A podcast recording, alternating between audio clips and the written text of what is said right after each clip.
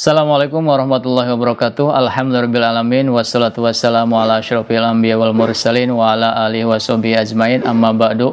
Qala Allah Ta'ala fil Qur'anil azim bahwa sadaqul qailin. A'udzubillahi minasyaitonir rajim. Bismillahirrahmanirrahim. Yarfa'illahu ladina amanu minkum waladina utul ilma darajat. Wa qala Rasulullah sallallahu alaihi wasallam khairukum man ta'allamal Qur'ana wa 'allamahu. Alhamdulillahirabbil alamin. Kita masih bisa bertemu dalam sesen tanya jawab acara tanya jawab ada pertanyaan dari guru Lemka. Pertanyaan begini. Ini pertanyaan agak lucu ya. Bagaimana pendapat Ustadz bagi laki-laki, laki-laki atau perempuan mungkin ya, yang berusia atau yang berumur 35 tahun ke atas, tapi belum menikah? Ah, ini sangat menarik sekali ya. Uh, begini ya, ini kayaknya yang bertanya udah usia 35 tahun ke atas kayaknya ya. ya. Jadi begini, ini urusannya masalah jodoh. Jadi jodoh itu memang ada di tangan Tuhan, tapi yang di atas 35 bukan berarti Tuhan angkat tangan ya. Jadi gini, ini masalah jodoh, jodoh itu ada di tangan Tuhan, benar memang ada di tangan Tuhan. Tapi kalau dalam teologi ahli sunnah wal jamaah, itu ada yang namanya ikhtiar. Ikhtiar itu adalah berusaha mencari, gitu ya, berusaha mencari. Jadi bukan berarti jodoh itu datang sendiri, nanti juga jodoh datang sendiri, kita tidak mencarinya atau tidak berkenalan ya dengan calon istri kita dengan prinsip bahwa nanti jodoh juga akan datang sendiri. Nah kita takutnya yang datang misalnya nenek-nenek yang gimana itu kan. Nah itu uh, ternyata ada ikhtiar. Bahwa di dalam ikhtiar itu bisa berupa salah satunya adalah dengan doa.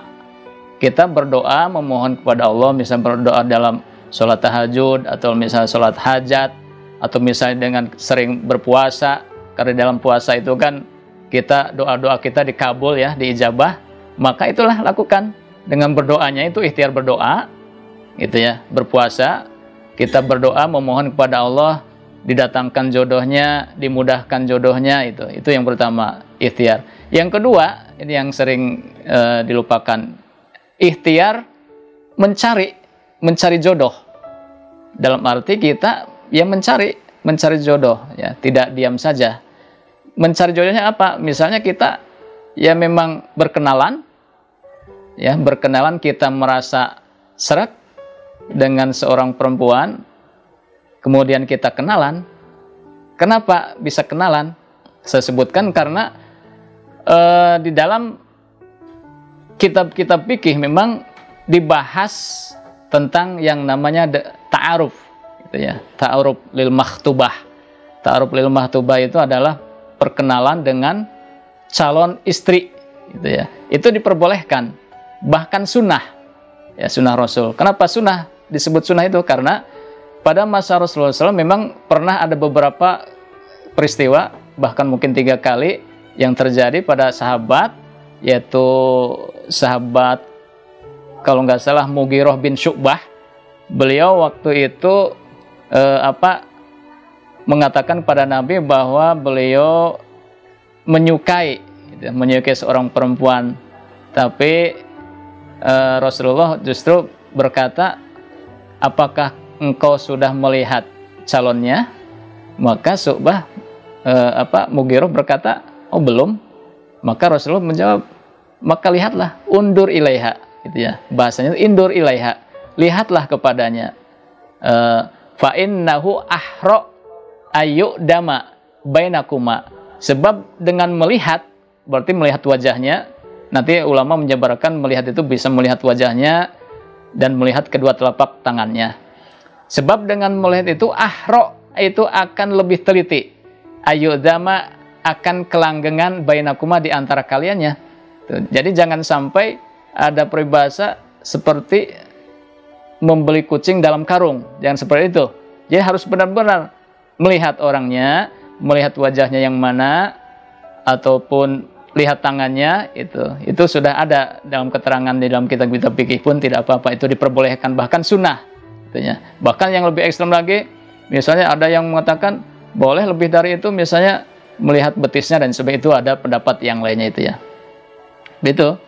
Kemudian bisa saja misalnya dengan cara perkenalan itu ikhtiar berkenalan tapi dengan melalui perantara atau mak comblang gitu ya istilahnya mak comblang boleh saja.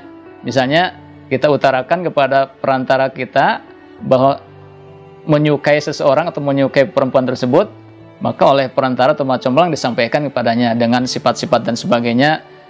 Tapi dengan syarat mak comblang kita itu atau perantara kita ya orang yang uh, sikoh atau orang yang jujur bisa dipercaya jangan sampai malah justru uh, berkhianat justru diambil oleh dia kan gitu seperti itu.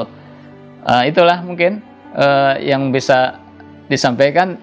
Uh, maka dalam hal ini saya bisa menyimpulkan bahwa uh, tidaklah mengapa kita berkenalan dengan seorang perempuan yang kita sukai untuk dinikahi tidak haram kita melihatnya, melihat wajahnya pun juga melihat kedua kedua telapak tangannya seperti itu.